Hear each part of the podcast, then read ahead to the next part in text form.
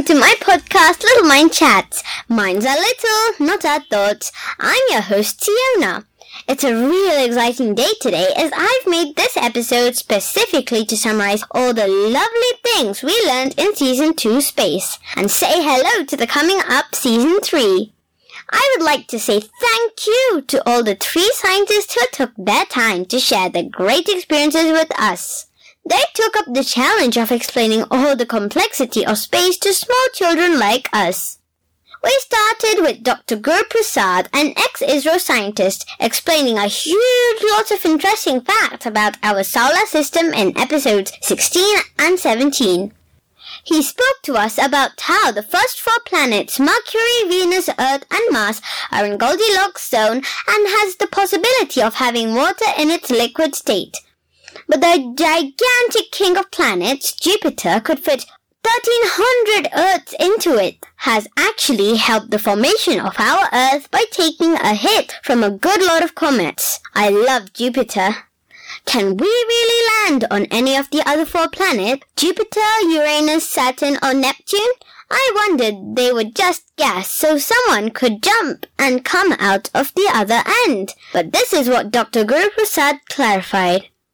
It is not possible. When you go there in a spacecraft, let us say, it is not easy to go to Jupiter like that. There are a lot of dangers. Let us say, think of it just for the sake of understanding. Go there and jump onto the surface of Jupiter then you will be jumping into an endless swimming pool kind of thing. There is no solid surface. You cannot stand on Jupiter, Saturn, Uranus, Neptune as you do uh, in the case of Mercury, Venus, Earth, and Mars. You can't come from the other side of the Jupiter just like that because you know the thing is uh, it is not like you know in the case of a swimming pool from the top to the bottom water density is the same but the density increases, increases so much you can't even imagine. Nothing will be there. It is first it will be gas, then a compressed gas, then it becomes liquid, then it is solid and still this one. So you can't jump into Jupiter and come from the other side. That is not possible. okay. Also, I wondered if Earth could be the same if our lovely moon wasn't around. Answer was a no because of its distance from Earth, which is 384,000 kilometers, it played a great role in attracting a load of comets and asteroids and avoided them hitting our Earth. Not just that, our moon helps stabilize the axis of our Earth, which in turn is the reason for all the seasons we enjoy. We discussed how Venus was very hot and weird as its temperature is nearly 460 degrees. Rain's sulfuric acid has 90% carbon dioxide. I did conclude then and again now that I'm surely never considering visiting Venus. The planet of great interest to humanity at the moment, Mars has water vapor and snow but very less liquid water. Numerous spacecrafts from countries across the world are sent out to Mars to explore how suitable it is for our future colonization. Dr. Guru Prasad explained why we cannot grow plants on Mars. We concluded by understanding why Pluto is not a planet too. Please do listen to episode 17 to know why. Thank you, Dr. Guru Prasad. We then had a chance to listen to Dr. Madhusudan, Assistant Director of Nehru Planetarium, Bengaluru. He spoke to us about our universe and black holes in episodes 20 and 21 revealing some amazing fact. I mean, I never knew that nebula was formed when the star blows away its outer covering during its end time. And it was very interesting to note that nebula is a result of death of some stars, and nebula is also the cause of the birth of some stars. He beautifully explains why distance in space are measured in light years and not traditionally in kilometers. It really surprised me that the sun's rays would take one and a half years to reach the edge of our solar system. Here's what Dr. Madhusudan said about moon travel and what its sky would be like if we stood on the moon. And Siyona, you'll be surprised if you were to go to the moon. Nowadays, people talk about uh, tourism, uh, space tourism, and uh, moon tourism, and things like that. Yeah, we spoke about this with Dr. Guruprasad. Maybe I will not live long enough to see that day, but you are definitely going to see in your lifetime. if you were to go to the moon as a tourist, remember my words, you can see the sun shining brightly in the moon's sky, but if you look a little away from the place where the sun is, the sky as seen from the moon will be pitch dark. Absolutely dark. Okay, you can see the stars are shining there, and you can see planets, and if there is a comet, you can see the comet. You can see all the celestial objects that you can see with the naked eye, even though the sun is shining brightly in the sky, as seen from the moon. Wow, that must be such a fascinating thing to see. There was one other interesting fact about nature Dr. Madhusudan revealed while discussing about the different colors in our universe. It's about how bees, yeah, the honey-making buzzing bees, they see a flower in a totally different color to what we see. Google it, see like a bee. We also listened to how black holes are a one-way street and nothing can escape being gobbled into it if it goes close enough. Yeah, not even light.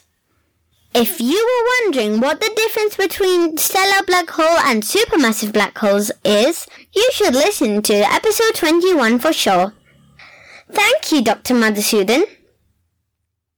In episode 25, if you remember, we spoke a lot of stuff about stars and constellations. Guess what? Dr. B.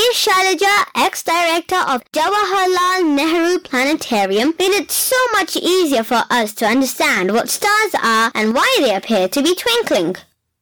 I was amazed at her simple explanation on why constellations are identified in our skies. I wasn't aware they served as direction to our ancestors.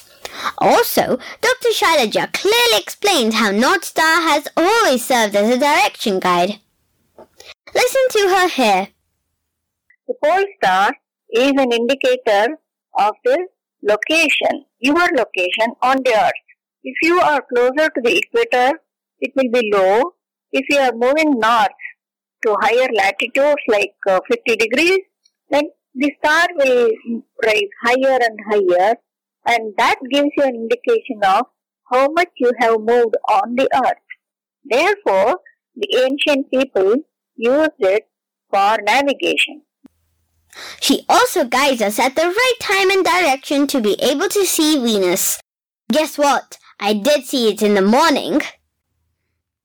Until I spoke to her, I only knew about the star.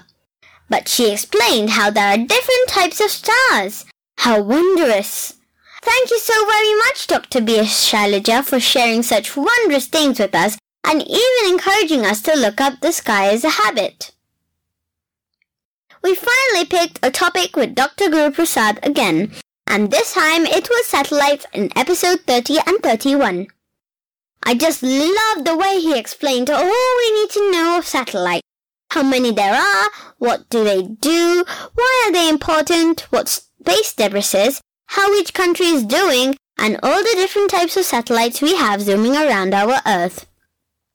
These two episodes, 30 and 31, are a must listen. He very eloquently explains how our lives these days depend on gadgets, and these gadgets, irrespective of what you are doing, deeply depend on our satellites.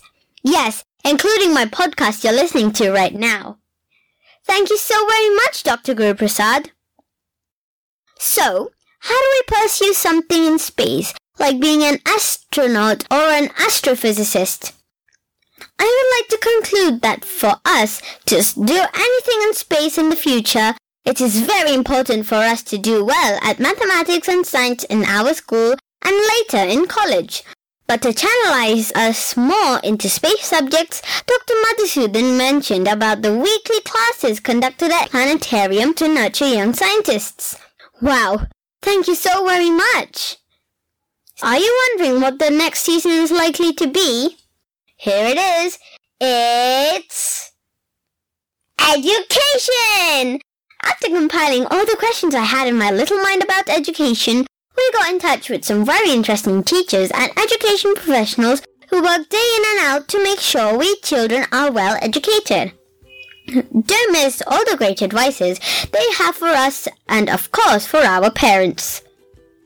I hope you won't miss out any of the episodes in season 3. I really appreciate you listening to me. Please do share my podcast with all your known contacts. Follow me on Instagram, Twitter, LinkedIn, and of course, visit my website anytime. And if you haven't sent in your entries for this month's competition, Nature Photography, hurry! Tomorrow, 29th October, is the last day. Results will be announced on 1st November Sunday. Meet you with the first episode on education on Sunday, 1st November.